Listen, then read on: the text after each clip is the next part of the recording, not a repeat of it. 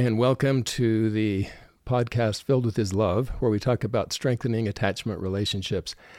In this episode, however, it's going to be a little bit different because I'm going to share a brief clip from a 19 minute presentation that I was scheduled to give at the Latter day Saint Educators Conference held at BYU on June 24th, 2022.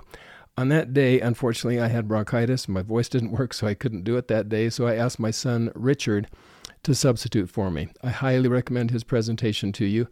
Uh, you can find that online. You'll notice that in this clip that I share, uh, keynote slides will help a lot. So if you're interested in the full presentation, uh, I invite you to click on the link that I am posting on the podcast summary page of my YouTube channel. You'll notice that when you go there, I have begun to publish videos of each podcast in season two. So the video exists online with keynote slides, and the audio podcast, of course, comes to you on Apple Podcasts or whatever platform you use. So if you're interested, feel free to subscribe to my YouTube channel if you would like to see the remaining episodes of season two uh, in video uh, rather than audio. Or if you know someone who prefers the YouTube uh, presentation of podcasts, uh, you could mention it to them. I've also included on the uh, podcast summary page a picture of the image that I describe in the brief clip that I'm going to share right now. So if you would like to look at that, that might help you, but it'll show you how it would be nice for you to actually see the podcast uh, in video on my YouTube channel. So, thanks. Hope you enjoy it. When we think about how we teach, we are usually trying to transfer knowledge from either ourselves or somebody else or some book into the learner's head. But someone who had a lot of knowledge, Albert Einstein, once said, Imagination is more important than knowledge. Think about that for a moment. Of course, knowledge is essential. We have to have knowledge or we, it, it limits our imagination. But imagination, in the ultimate sense, is more important than knowledge. Otherwise, we could never improve in life. So, my goal is to help us think today about what it would mean to help us as teachers and learners free our imagination and the imagination of those we teach.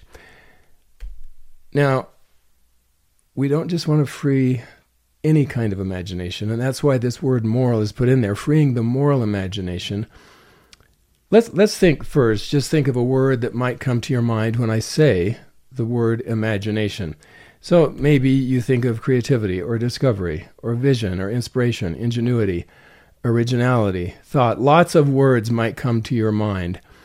Uh, but imagination is this kind of capacity to go beyond what is currently known by us so that we can create, discover, and invent things that were not there before.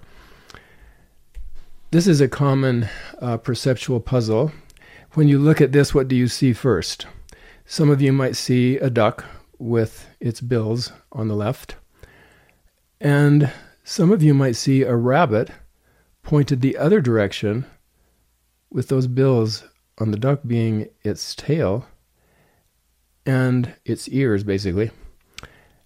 And now think of this for just a minute. Try to see, if you can see the rabbit, try to see the rabbit and see the duck.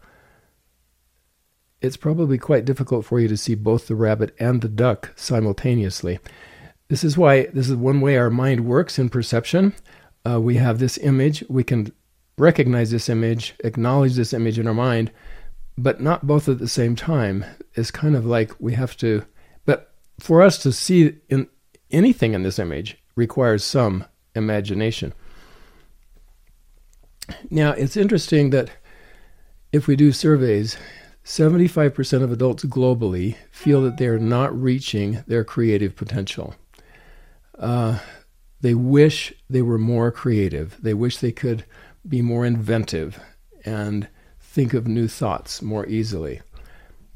even the Savior's disciples had a hard time envisioning or imagining what he was teaching them. Many times during his ministry, the Savior had to say, Are you not understanding me? In this verse it says, But they understood not the saying and were afraid to ask him. He had told them that he was going to be resurrected. They could not envision it, they could not imagine it. So it's hard for all of us. And we have to cultivate it and work on it. Now, two words that may have come to your mind with imagination are discovery and creativity. Both of these are certainly a part of imagination. Imagination is necessary, in a sense, to discover something new. We can't see it, like we couldn't see the rabbit maybe until I told you that there was a rabbit there. You have to be able to imagine and then you can discover. Creativity obviously requires a great deal of imagination.